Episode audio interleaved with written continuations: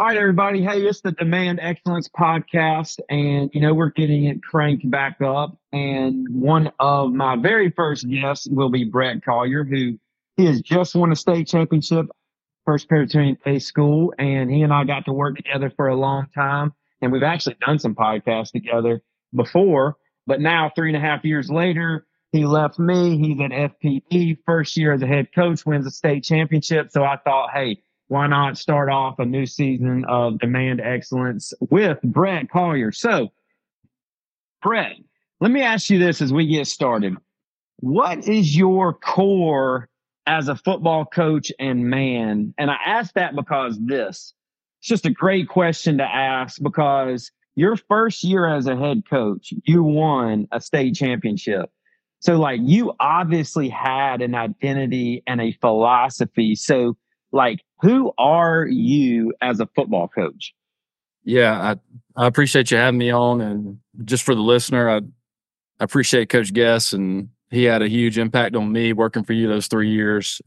Really, really set me on a trajectory that was different than than maybe I was on. So I'm just thankful for you and and appreciate you having me on. But no, I mean, I, I think everybody under, listening understands that you don't you don't win a lot of football games or you don't win a championship if if you don't have really good players. So we did have a lot of good players and and a good coaching staff and good support, good community and all that and all, all those things that matter. And so and so that's first as to why we had a good year. And and I'm I know they all won't be as good as that one, but I don't. That's a great question. You know, what's my core philosophy? Who am I? I I've been thinking about that, and you know, I really go back to to what our, our school's mission statement is. So our school's mission is to educate and equip students to change the world for God's glory. And to some some schools they don't really live their mission or you don't see follow through on the mission, but but here that's kind of the core of what we do and that's that really impacts everything we do and it and it goes even it extends even to your programs and the sports programs and fine arts and all that kind of stuff. So I'm bought into the mission of our school we're a K through 12 Christian school, so that kind of permeates everything everything we do.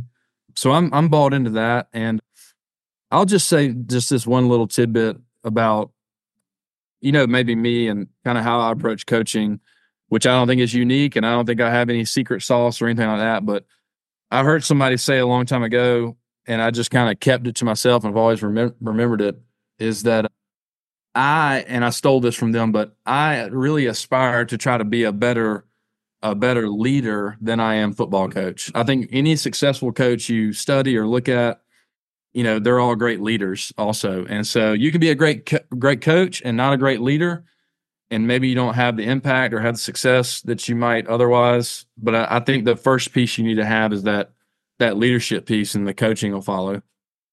Amen. So yeah, you know, the one reason why I started like this podcast back in the day was to learn, right? So I'm calling around coaches and, and most of them had been successful or they had done something unique. So you're just you're learning like what do you do that's different?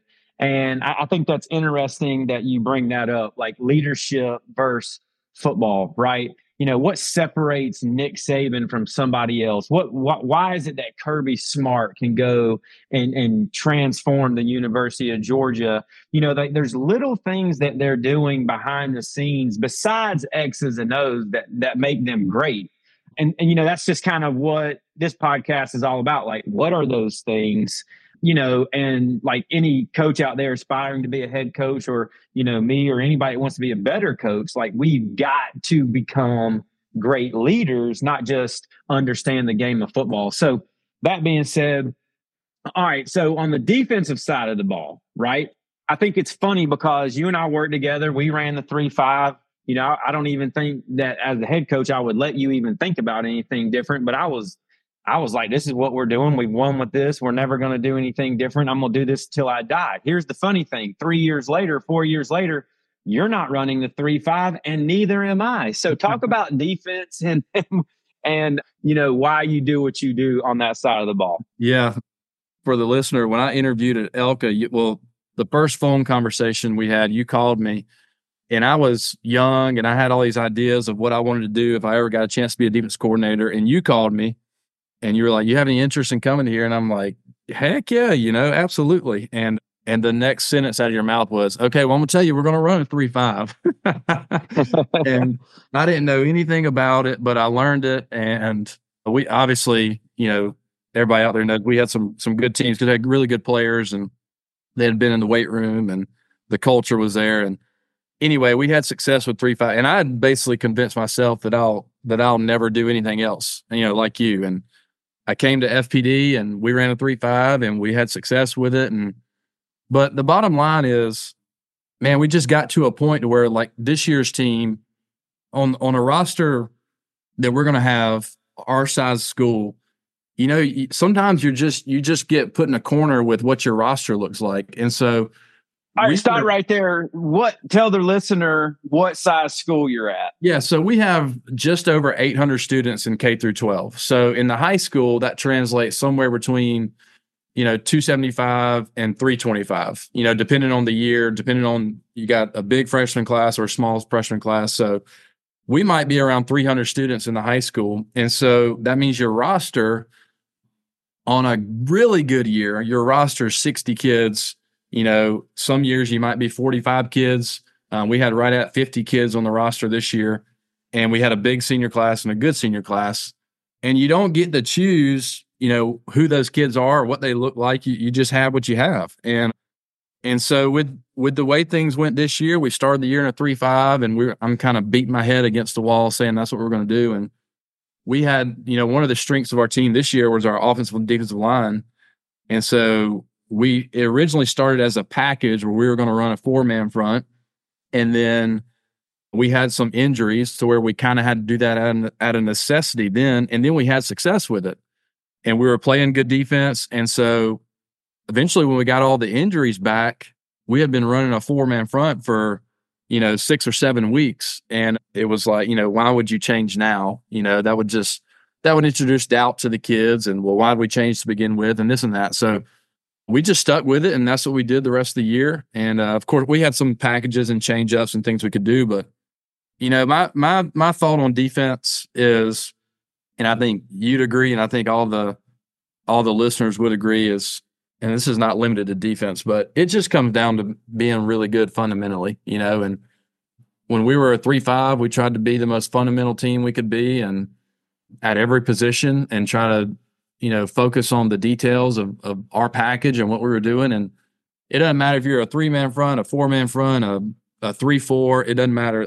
I think all that you know sort of goes across the scheme world, and you know, fundamentals matter more than any other stuff. So we didn't change our practice structure. We didn't pra- change our individual drills. We didn't change the way we do things. We just took out a linebacker and added another lineman, you know, and and and try to be the best we could at fundamentals. So that's what we did. Yeah. So, you know, I call people like you and me, we're fundamentalists. Yeah. So we'll die on that hill. So it's fundamentals over scheme. Some people are scheme over fundamentals, but you know, I think as you were talking, you know, talk about the importance of lining up correctly and knowing what you're supposed to do. Because I always find this funny. Like parents are like, you know, you get done with a game, oh, we can't tackle. Well, here, here's two things with tackling. A, a lot of kids can't tackle because they're not coordinated, and tackling takes coordination. And a lot of times if a kid can't tackle it's because he's not coordinated so not much we can do there we're dealt the hand we got all right so and then the other thing is as a coach if our kids are not lined up correctly we are not putting them in a position to tackle so even if they can tackle we're not putting them in a position so talk about because that's part of the fundamentals like the, the very first what is it point of the fundamentals is can you line up right do you know your job? Talk about that a little bit. Yeah, and I, I think that's why you have to, and I, I think every coach agrees with this. That's why you have to have a simple plan that you believe in and a simple plan that you think you can execute. Because I, I, I kind of foot, football is not a simple game. Football is very complicated because there's a lot of moving parts and there's 22 teenagers on the field and you know gets pretty complicated pretty quickly and so my kind just kind of the way I approach it is what can we do that's simple for our kids that kind of cuts through all the complexity and makes it easy on their end? Not easy in terms of easy to do, but where you can execute it second nature. And uh, so, yeah, I, I believe that every single day you've got to work alignment and you've got to be able to line up to anything you see. And that was kind of what you know I learned when I was working with you when we were running a three five is you've got to be able to line up to any formation and any style of offense you might see on any given play. Because when you're coaching, like you and I were coaching single A private football, you know, one week we joke about it all the time now. One week we're playing an under center 31 personnel triple option team. The next week we're playing a 22 personnel I team. And the next week we're playing a spread team with one of the best quarterbacks in the state. So you've got to be diverse enough to handle all those things, but your rules have to be simple enough that your kids can execute it. So we try not to change what we're doing a lot and we try to have simple ru- rules that that they can execute and much of our coaching in like scale periods and team periods is based on are you lined up right? Are you in the right stance? Are your eyes where they're supposed to be? Okay, now we have a chance to execute the play. And that that's really the foundation where it all starts. And I'll say this like our individual drills are all pointing in that direction. So if there's an individual drill where they're not in a good stance, I don't understand why we're doing it. If there's an individual drill why they don't have to have, their eyes in the right spot. I don't understand why we're doing it. Or where they're not lined up thinking about their alignment or a block or something like that, then I don't understand why we're doing it. So it's all geared toward that direction. And I'll just say this too. I don't, you know, simple doesn't mean simplistic, right? Simplistic would be just draw it up and go do it. Well, nothing in football like that works. So honing in on the simple things and the details of it I think is where where you give your kids the best chance to to have success. So we're going to continue to talk about defense, but it, you know, you brought up how complicated football is, and so you know, for the coaches out there, like people don't understand. Like winning is really, really, really hard. But you know, parents sit in the stands, or fans sit in the stands, or Joe Blow sits somewhere, or he's just running his mouth. You know, we see it on ESPN, all the all the pundits, you know, they all the little talk shows. But winning's hard. And so that's why coaching is such a fraternity. And I like to tell the math teachers this, you know, because, you know, they, they don't understand football either. But football is kind of like calculus level 10. And I don't even know if there's 10 levels of calculus. But not only is it complicated like that, but all the different variables. So when I go take a math test, the variable is set or the variable is given to me, it's static. But when I when I take a bunch of boys to go play a football game, the for, the the problem that I, that we are solving it moves and it's reacting to me. And and the coach is coaching that other team. So it's this you know a lot of times football looks like chaos. Well because it is. And through the course of the game you're trying to figure out and you're trying to strategize. Obviously you watch film you're preparing all that kind of stuff but it's such a high level of complexity. And then here's the crazy thing. A lot of times you have very simple minded kids who can't think with great complexity doing it. And so, which goes back to you got to keep it simple. So, but you touched on something right there with defense. Like, okay, so talk about how you're in. So, you, let's say you have an hour and 10 minutes for defense to practice on Monday or Tuesday or when, whatever. So, talk about that, how this this individual drill leads into this which leads into inside and scale or which leads into team. How you progress that. Talk about like your scale and how you're working alignment inside drill you're working alignment. How many reps you do during team defense so that your offense is constantly trying to react. So how do you coach all of that? Give me the progression.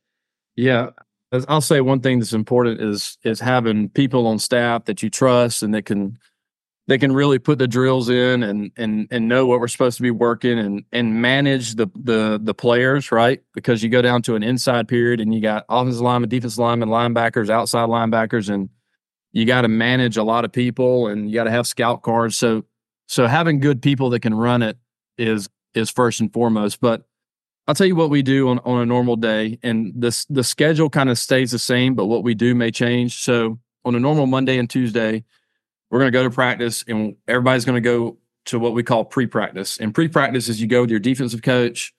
Everybody on the field has a defensive position at our school. So you go to your defensive coach and you're working your stance and you're working like if you're a DB, you're backpedaling. If you're a defensive lineman, you're working your get off on the ball, probably under the chute.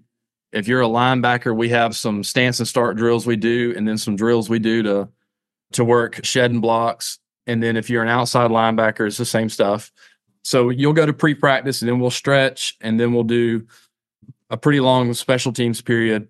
And then we go to our defensive individual. On Monday, everybody in defensive individual is going to tackle. And we don't do a tackling circuit. We go tackle with your position coach. One, I think there's a lot of time wasted in tackling circuits because the time you waste going from drill to drill. Two, I would rather the D line coach, who that's all he's thinking about, teach the defensive lineman how to tackle rather than the DB coach doing a drill with them. And I coach the linebackers and I know what they need and I know who needs to work on this and I know who my best tacklers are and who aren't. So I need to coach those guys in their tackling drill. So the first thing we do when we go to individual on Monday is work tackling drill. And then everybody goes and work some sort of read drill with their eyes. So the defensive linemen, they're in little pods and they're working basically block down, I'm going to squeeze and spill. Reach, I'm going to fight the reach block. How are we taking on trap blocks? So they're all working that. We're working reads as linebackers. Our defensive backs are working like there's two receivers. I'm backpedaling and I got to split the receivers or read the two receivers. If one of them goes out, I can squeeze the other one. Our outside linebackers are working reading the in man. So it's all really basic fundamental stuff. And then after our reads, that'll be a pretty long period what we'll do is we'll split on Monday, we'll split up and I'll take all the scale guys and our defense coordinator will take all the um, all the inside guys. And on Monday, he'll work like a half line inside. So it's like the first progression to an inside period. So he's got two sets of half lines and he's running both of them. And the the key is just get it doesn't matter what offense you're facing, you're going to see down blocks, you're going to see reach blocks, you're going to see pullers, so he's just working those fundamental things in a half line period with the defensive line and backup linebackers. And then I'm on the other end of the field working scale.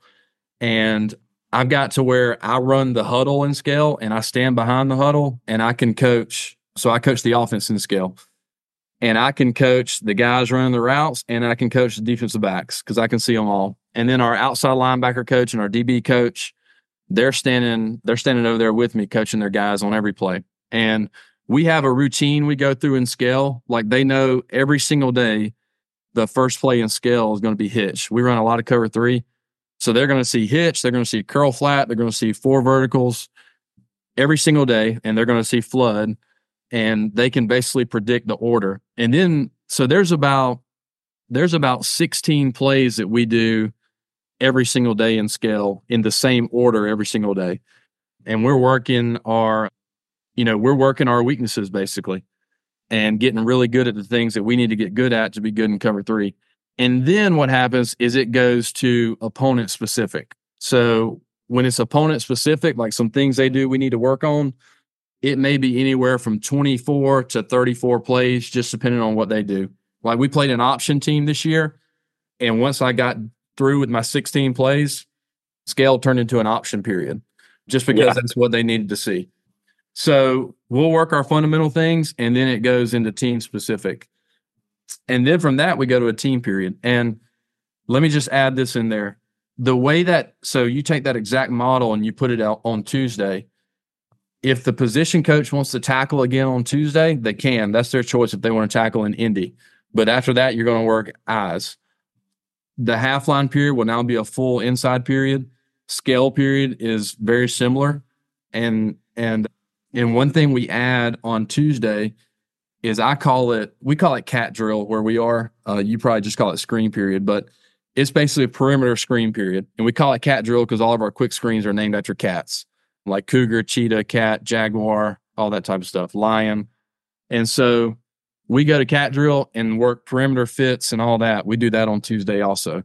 And then we go to a team period, and team period is somewhere around 32 plays, depending on the week, depending on what else we need to see. So, yeah, and it's all fundamental based. So, that's what Monday and Tuesday look like. So, all right, I want to get into this. You go, you're a defensive guy. You were, you know, defensive coordinator. You played defense in college. You know, grow up defense, defense, defense, and then I say grow up. I meant like grow up, like in in your twenties, and then yeah. your early thirties, and then maybe how old are you now? I'm. I think I'm 35. I have to ask my wife. I think I'm 35. Yeah, yeah, yeah. So I, I, didn't know if you were. I, I, didn't know if you were 28 or 35. So, anyways, and uh, but so that being said, you go and this year as as as the head coach, you decided you're going to call the offense. Yeah. And you had tremendous success. I mean, obviously you won a state championship. Your offense did really, really well. Talk about why you wanted to coach the offense and then talk about what offense you ran and how you had success. Yeah, I, that you know, it's just funny how God works things out, and we stress about things and worry about things, and and you know, God really does work things out, and you know, and and if we just trust Him, you know, the Bible says is is for always ultimate good. And I'm not saying his, you know, the good part was us winning uh, the games or whatever, but you know, through his process, you learn a lot and you learn to trust him. And so, anyway, when I was going to take over as head coach, our, our previous head coach, he ran the offense and he coached the quarterbacks. And so the, and I was the defensive coordinator for him. So the, the transition seemed like we would just hire someone to call the offense. And I knew, you know, who, who I wanted us to be on offense. And I had two guys that I really wanted that we were going to try to hire. And what I didn't want to do was just hire somebody I wasn't really comfortable with to run the offense because I think it's so important you know, obviously it's important when you have the ball. And I think your offensive identity really shapes who you are as a team. And I've just seen time and time again, I think who you are on offense will shape the way your defense plays and the way your team carries itself. Like if you if you're a if you're a guy that's constantly promoting your offensive line, then I think your team's going to be a little bit tougher. You know, I just think that's that's the way football works. And so I knew who we wanted to be, and I didn't want to give it to anyone. I had two guys I was looking at, and you know, in in God's plan and in you know providence, it, it just didn't work out with either one of those guys. And simultaneously, I had a guy on staff who you know coached with you and I at ELCA, and he'd been here for a few years, and I trust him, and he had he had been around what we wanted to do on defense, and and I knew I could trust him to do what I wanted us to do on defense, and so I just said, you know, you know, why not? If if if having the ball is so important and what you do on offense is so important, then why don't I just coach it? And so I flipped over to the offensive side and I'd never called plays before. You know, my first time ever calling plays was in our scrimmage this past year. And and so I learned a lot throughout the year. It's really hard to call plays. It's really hard to make decisions when the clock's running. But anyway, so he called the defense and I called the offense. Obviously, we had really good players. We had a really good quarterback, receivers, tight end. Our offensive line was good. But I knew what we wanted to do was this: we were going to be we were going to be physical on the front. We were going to run the ball, and I wanted to have a good play action game and throw quick game as needed. You know when we needed to. And we had because we had a really talented quarterback, we had probably four or five drop back passing, like sit in the pocket and throw the ball concepts that we liked and that we would build off of. But I'll be honest with you, it wasn't a staple of what we were doing on Friday night. You know, what we were doing on Friday night was we were running the ball trying to be physical, trying to pose our will with our offensive line. Our our running back this year was small. You know, he didn't play any his junior year, just didn't get any playing time. And this year he was a, a thousand yard plus rusher. And then we tried to throw a lot of play action off of it. And our quarterback was a runner also, so that helped. So it's it's very similar. People, you know, I learned a lot from you, and so it's very similar to what I learned from you. It's a lot of power and counter, jet sweep. We run a lot of power read and quarterback run, you know, quarterback run game. Yeah, so that's who we are. So it was, it was physical run game, good play action game, throw quick game as we need it. So, like, what are the things like you're going through the season? Obviously, you know you're you're learning, right? You're learning how to call plays. You know, and I always say this: like, you can't call plays until you call plays. Like, it it there's a strategy there's an art like people you can have a script you can have a playlist doesn't matter you got to go in the game and you got to react you got to adjust what what are some key takeaways that that you you have at the end of the season your first year as offensive coordinator where you learn things you didn't know and you see areas in which you need to improve. Yeah, one thing I learned pretty quickly is that managing the clock is a really hard thing to do. And that's something you only learn by experience. And I have, a, I've had a, I had a really experienced older coach on staff who helped me with that a lot. But you know, I can, you know, learning is hard, and and the process of learning is really difficult. I have a first grade daughter. She's in the, she's reading and she's learning how to read better, and it's really hard for her. Well, learning as an adult's no different. And sometimes you make mistakes, you mess it up. I had a uh, just a terrible delay of game call in a game this year that was a huge point in the game. And I called a play, then I wanted to switch it, and we ended up getting a delay of game. And it goes from third and one to third and six. And that's just a huge play. And I, you know, that was an embarrassing moment for me, but it was a learning moment for me, you know. And so managing the clock is really hard. Here's what I here's another thing I've learned. You have to be good enough at your core stuff to call it whenever you want to. You know, there's a lot of time where you don't like you don't have the perfect play to just pull out of your back pocket. And so you got to be good enough at your base stuff to get you through the game and kind of have those filler plays until I get to a place where I want to take a shot and play action. Or we had a good tight end this year. So I want to get the, the ball to the tight end in the flat well, I got to get the ball in the right place on the field. I got to get the right down and distance. I got to like, you know, you know, the clock situation and the score and all that. And so it takes a lot to get to those places where you can make that call that you really want to make. So I, I use the word filler. Like you have to have filler plays, which is your base. So our base stuff is jet, power counter, quarterback run game, power read. You got to be good enough at those to get you to the place that you want to be to call a shot play, or to get the ball to a special player.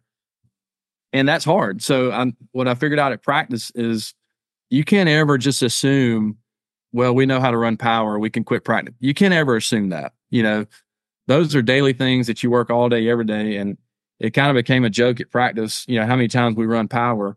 But I wanted to run it out of every formation versus every look we might get versus every situation with the ball on each hash until I was confident that we could go into the game and call it anytime we needed to.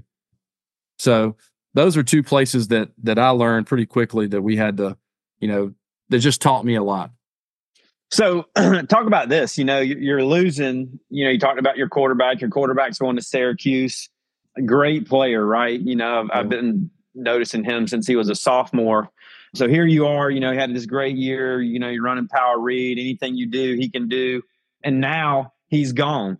So what what's your thought process? Here we are in January. Obviously, coaches from January to all the way to May, spring practice. You're kind of thinking, this is what I plan on doing. So what's your thought process there with your team? Yeah, well, first thing is we're you know we're working in the weight room and we do that year round, probably like most guys listening do. But I'm trying to get the guys we have c- coming back bigger, faster, stronger. You know, and we have a couple candidates that can play quarterback next year and the bottom line is we've got to get our offensive linemen, you know, bigger and stronger and and got to get those guys really good and technical and tough and and if that piece is there, then the other play other stuff will fall into place. You know, I'm like you. I want a guy at quarterback that can that can run and and and throw the things that we need him to throw. But I want a runner there, and we've got a good candidate coming up that I really like. He's a tough kid.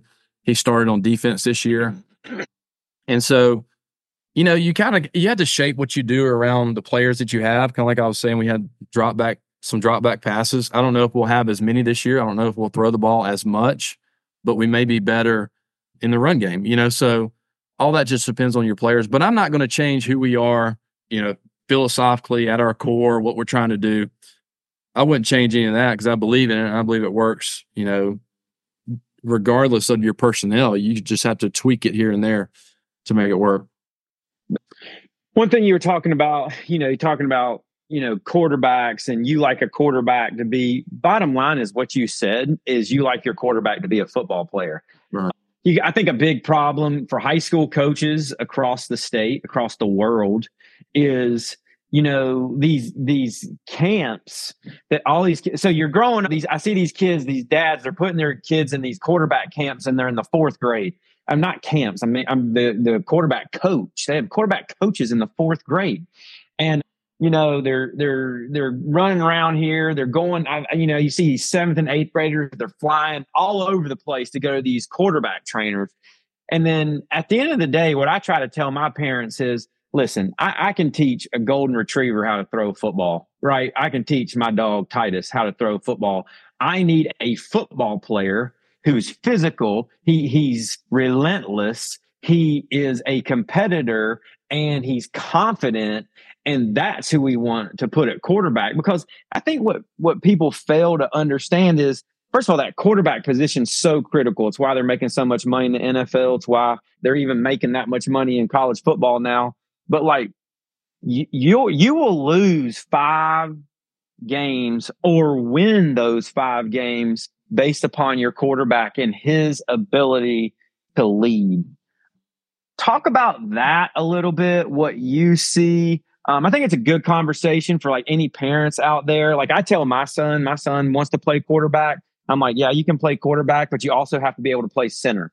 Right. Because at the end, at the end of the day, there's one quarterback, and if all you do is grow up thinking I'm a quarterback, I'm a quarter, quarterback, you're going to get to your senior year of high school, and you're not going to find a spot on the field because you never became a football player. Right.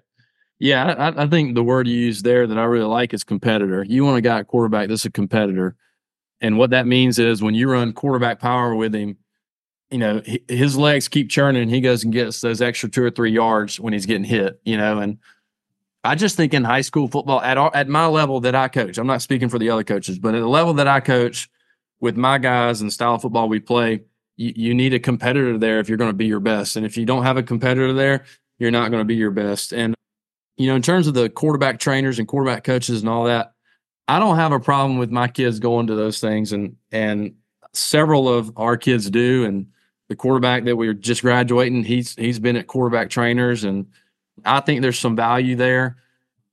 And so I don't have a problem with it. I, I support all that. But at the end of the day, when you come to our school and you come to our campus and you're wearing our our uniform, you know, we're going to do what we do. And and if you're a competitor and you're a football player, then you adapt your skill set to what we do and and you go do it for your team. And that and the team ultimately respects that. And you were talking about leading the quarterback's got to be a leader. And if the quarterback's the quarterback is the fastest way to either build your team up or tear your team down, right? And yep. he's got to be an extension of the coach. He's got to be like the coach. He's got to know what the coach is thinking. He's got to have the respect of his teammates. And all of that, like you were saying, is so critical in leading to your team success. And and so that's why you know, when our quarterback was a ninth grader, he was a really good athlete. Like you said, he's going to Syracuse. He was a really good athlete. He wasn't going to start at quarterback in the ninth grade. And I knew how critical it was for him to to have experience to be to be involved with the team. So instead of standing on the sideline, you know, I made him play corner and he started at corner for us. And he learned a lot and he grew a lot and he it, it made him more physical. It made him appreciate the defensive guys.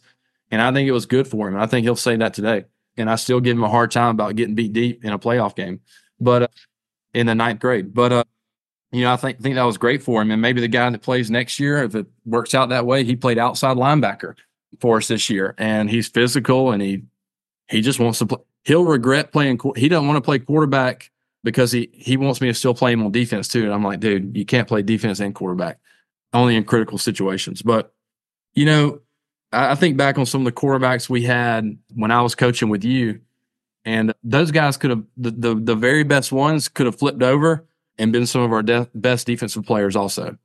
And I think that's what you mean when you talk about being tough and a competitor. So, yeah, those are the kids we're looking for. And and maybe other programs are different when they're going to throw the ball a lot and sit in the pocket, and maybe they want a guy that's you know a little different. But for us, I want a guy that can go play linebacker and start, you know, on our team at linebacker as well. Yeah. Well, I, I, think, you know, I'm just, you know, I'm, you know, just talking, you know, I'm thinking program building. And so obviously there are, there is great value in, in quarterback coaches and, and anybody that plays quarterback for me at the high school level, we would definitely want them to have a quarterback coach, a personal quarterback coach that's separate from us that they're going to and doing and working with year round. But I'm talking about like when you start your youth football at your school and you're trying to build a culture and you're trying to build toughness and just that football mentality, right? Like what I've done is nobody is just a quarterback. That that's not happening, right? Like everybody's got to play defense. Like you need another offensive position because I don't want a kid who just plays quarterback and what i'm doing is is i'm trying to create a situation where all these kids when they become juniors and seniors can play high school football. Like i don't want a kid to get all the way to his junior or senior year and not be able to start because all he ever did was play quarterback and there's a guy better than him. Right. and so you know it's really kind of just a just a thought. Like i try to get our parents to think about like do not raise your kid up just to be a quarterback because he might not be one. And you know but he very well may be but he very well you know i've you know you know every year we start off with what four kids trying to play quarterback and one becomes the quarterback and then three guys are sitting the bench. And i just hate to see that. So well as we wrap it up you know we got we got time and definitely want to get into this. And so because really why i started the demand excellence podcast is i could never find still can't really a podcast out there that talks about football and living your life for Jesus Christ. And this, you know, and it's hard. Like being a football coach is hard. And then being a Christian is hard. And then I find like being a Christian football coach is so hard because it is so easy for winning to be our God and performance to be our God. And I mean, this is a battle every day because I've been talking about this for a long time. And then, of course, we have all the other sins of anger and wrath and lust and whatever else. You know, when when Paul writes out all the sins in the Bible, he does it, I think, somewhere. And I'm like, guilty, guilty, guilty, guilty. So, but man, just the struggle of pride and and and just winning, becoming our God. So you know and and i'm really amazed at you you know i think you're like becoming a deacon at your church your your growth in christ since i've met you um, has and avery Chen. thank you. so your growth in christ since i met you has probably met and exceeded me. And so it's just cool to see that. And but anyways talk about that a little bit. Just the, the, struggle of man living a life for jesus christ as being a head football coach and being a husband and being a dad. Talk about that yeah no, i appreciate that and and a lot of my my growth you know as a believer my growth in christ had to do with coming to ELCA to work with you guys just the men that were there and you know you and the head of school and and all, all the folks that were there just had so much to do with me growing and just goes to show how important it is to be around people that are older and wiser than you and, and know a little little more than you do, how important that is. But yeah, that that's a struggle and that's a struggle for me this year. And it's hard to even put your finger on like what the problem is because I don't I don't you know, I don't feel pressure from the outside to win, but I know I want to do my best. And if I don't do my best, I'm disappointed in myself. And then you know you have a lot of people depending on you. And man, I really struggled with some things this year, and I I don't mind making this public. You know, I went to the doctor about some issues I was having, and just really struggled with it. And and I think a lot of coaches struggle with those things. And you know, it's easy for football to be consuming because of the con- it is a consuming job because the job never ends. I had a college coach in my office the other day, and we were talking about this, and he was talking about how his job never ends. You know, there's always a recruit that has to be called. There's always film that has to be studied. There's there's all so even when you have your days off, they're not really days off. And so I really struggled with some things this year. And at the end of the year, man, I, my wife told me, you know, for five weeks you've been walking around like a zombie, like you're not even a real human. And, you know, you're exhausted and you're stressed and issues happen. You get stressed about issues and then you got to coach the game, you know, it's just, it's just yeah. so much. And so I, I don't have all the answers, but I'll say, some things that I've done that have helped me, I think, and maybe some places where I failed. One thing that really helps me is I try to take a real Sabbath day on Saturday. And uh, what that means for me is if I need to do some work, like if I need to come to the school and do laundry, I do it before noon. But at noon on Saturday, I quit working on football and I go home and we like to just stay home on Saturday. We don't go anywhere. And we make football food. My wife makes a cheese dip and I'll grill something and we watch college football all day. We stay home. And man, just just being at home and not opening up Hudl and not doing that was was really good for me. Just gave me a chance to man, sit in the chair and unwind and have my kids crawl all over me and just, you know, be a dad. So I try to make Sabbath a real Saturday a real Sabbath day where I'm not working, you know, and I'm I'm at home resting. And there's there were points in the season where I didn't do that. And I could tell that those weeks following, man, I just it, it wasn't right in my chest. And I was I was, you know, I was burnt out basically. And then some things that I think are really good, you know, I learned from you, you know, get up every morning and I say I learned it from you, but really I saw in practice with you. I'd learned it elsewhere, but I saw someone actually do it with commitment with you is, you know, you get up every morning, you spend time reading the Bible and, and in prayer. And I failed at that a lot this year. You know, you're so exhausted and the alarm clock goes off and and you don't want to do it. And so I was, you know, at best sporadic at that this year. And and then, you know, at the end of the season, you you pick back up and you start being disciplined again. And what I learned is, you know, just like we talked about fundamentals in football, those are the fundamental things as a believer. And and those things can't get in the way. Uh, you know, all the other things can't get in the way of you doing those fundamental things. And and when you start putting those things as secondary, you know, it takes a toll on you mentally, physically, spiritually, emotionally, and and then you're not at your best. And then when you're not at your best, you're you're you're paying for it on the back end. And so those those are two things that that I really think are important, but but it's hard, man. And I need to learn to delegate a little bit more and trust people to do things more.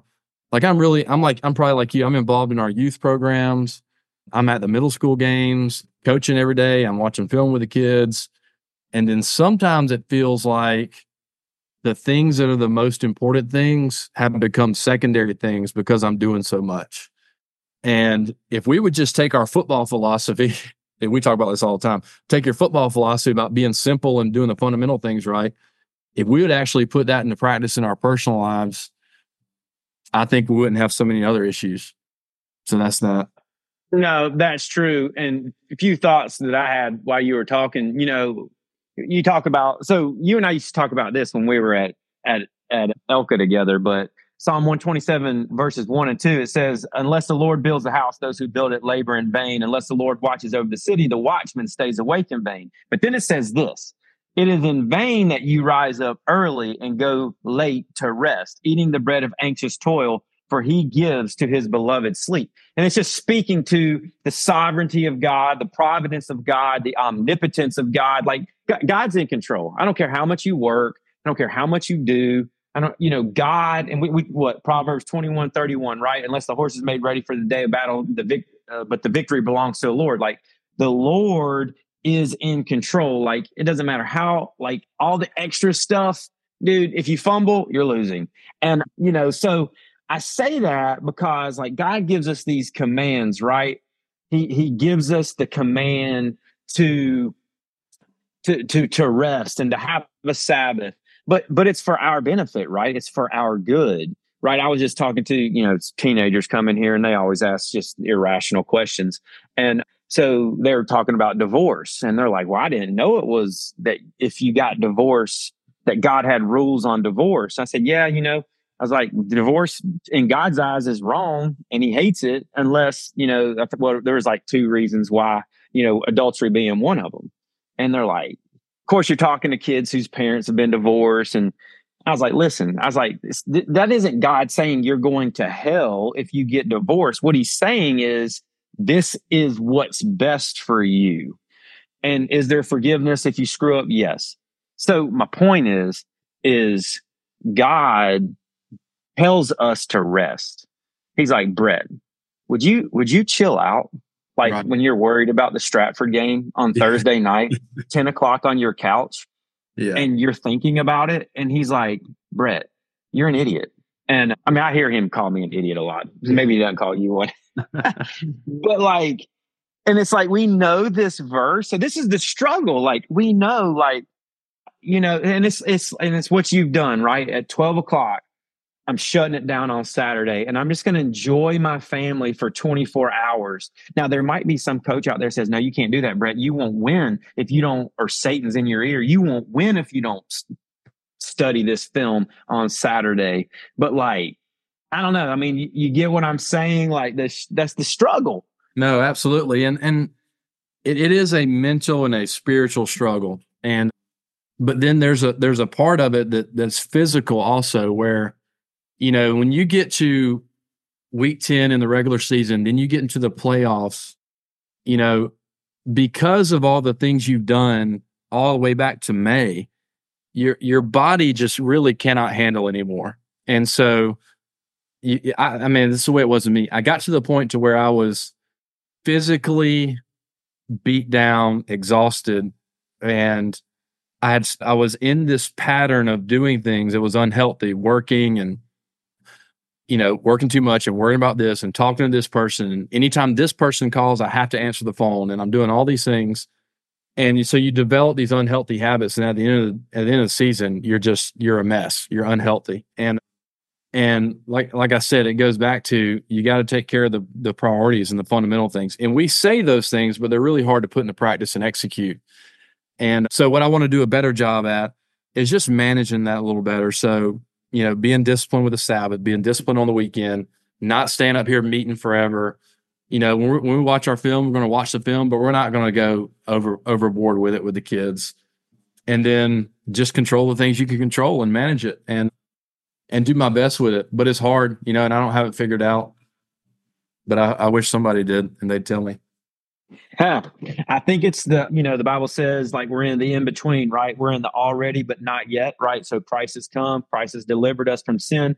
All right. Spiritually, he delivered us from sin, right? We have eternal life. There's a, but, but we have the flesh, right? And and the flesh isn't just i mean i think people think like the flesh is just lust. It's not. Like our brains are diseased right? Like it's it's the anxiety. It's the you know all these things. And you know what we have to do and is just learn how to lay it down you know like you know lay it down and and and put it before the feet of the lord.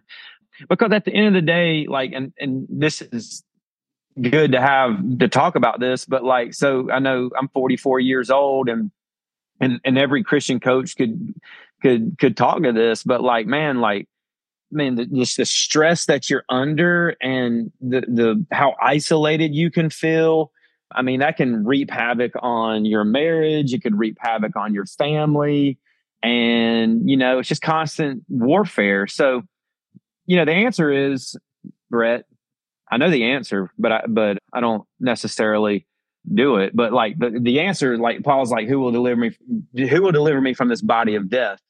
And the answer is Jesus Christ. Like right. to live in Christ. Yeah. But one of the things that that takes a toll on me is like as a, I, I think any football, most football coaches would say this, but certainly as a as a Christian football coach working in a Christian school and you know part of part of what we do is you're trying to build relationships with people and impact people for Christ. And so that I really think that's first and foremost to a lot of coaches. And then when those relationships, when you have issues and you have expectations, and then you have things that come up that impact those relationships, that's where the worry is for me. Not, not I'm, I'm not worried about what people think or what people say. I don't care about all that. What I worry about is, you know, dealing with kids, communicating with their parents, talking to their families, and doing it all from the from the worldview and perspective that I'm called to do it from. And it just becomes a lot, you know, and and it, it's a lot when when like I had mom a mom sitting on my couch crying this year because her son's going through something really tough. I had a kid whose dad died this year. I had a had a kid who was injured a lot this year and was felt like he was failing on expectations when you have those things happen week to week to week to week on top of what you're doing and and they take up a lot of your time because that's what you're called to do man it's just like those those those issues run very deep and they're hard to deal with and they're hard to work through and it's hard to lead through that. And man i mean god's still in control yet we're called to work at it. And and that can be really hard and cause a lot of those stressors also So that's that was tough on me this year as a first year head coach, managing all that.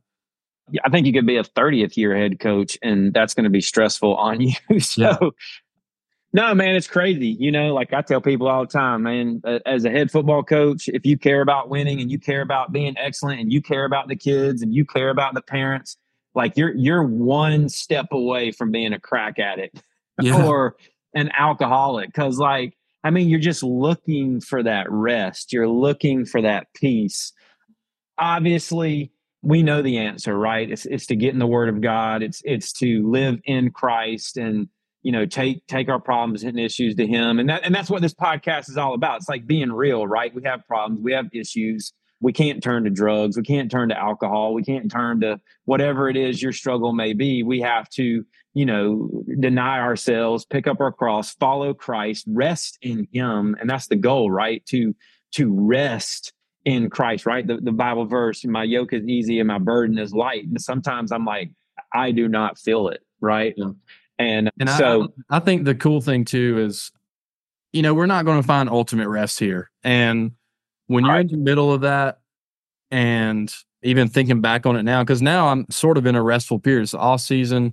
I'm coaching some sports in the off season, but it's not nearly the the demand that football is.